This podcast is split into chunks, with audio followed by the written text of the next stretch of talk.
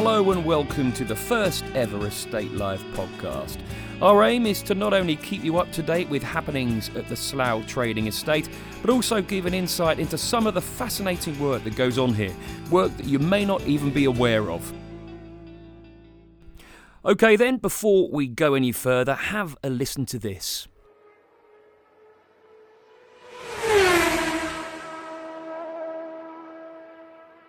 It's the sound of Formula One, the most glamorous, famous, and arguably toughest of all motorsports.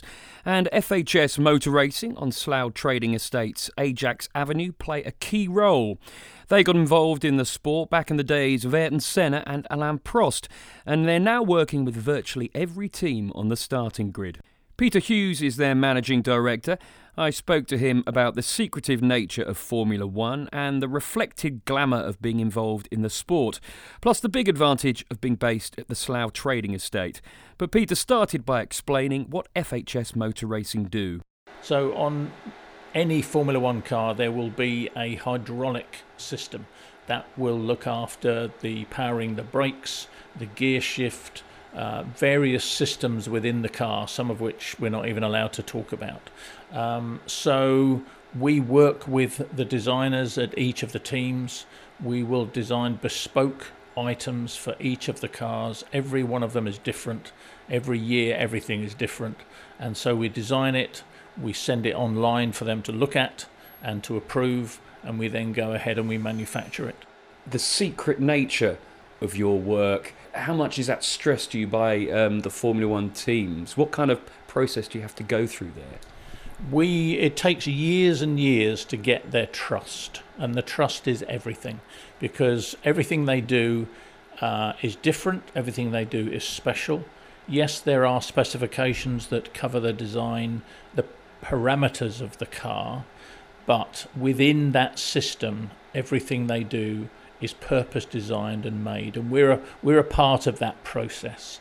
So we have to be careful that whilst we know uh, what each of the teams are doing, because we supply most of the people on the grid, we have to make sure we do not divulge or discuss anything that's peculiar to each team with anybody else. And how much of a difference can what you make, what you create, make to each team, the specifications that they give you?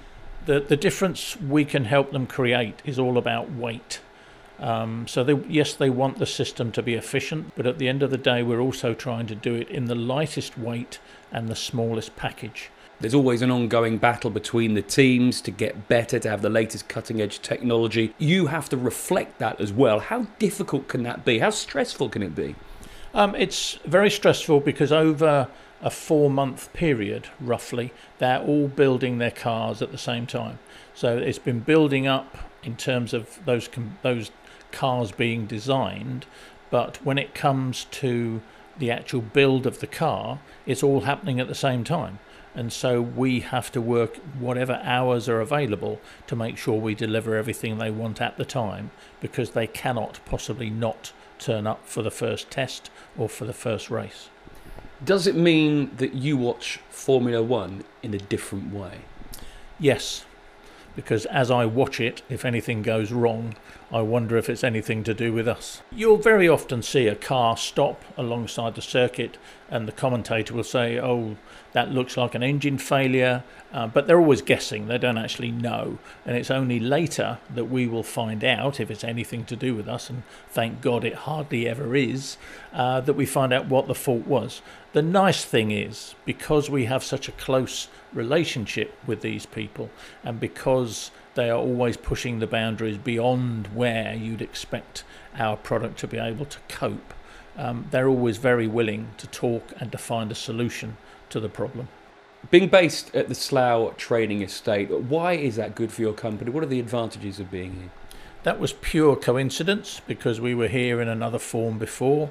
But when we got involved in motor racing, what we found was we were in that alley where a lot of the teams were present. So you've got Williams down the road, you've got McLaren down the road. We're not that far from Milton Keynes, where Red Bull are. Um, there are a lot of teams that are not a million miles away from us. So it's a good place to be, both from a travelling point of view and from a communication point of view.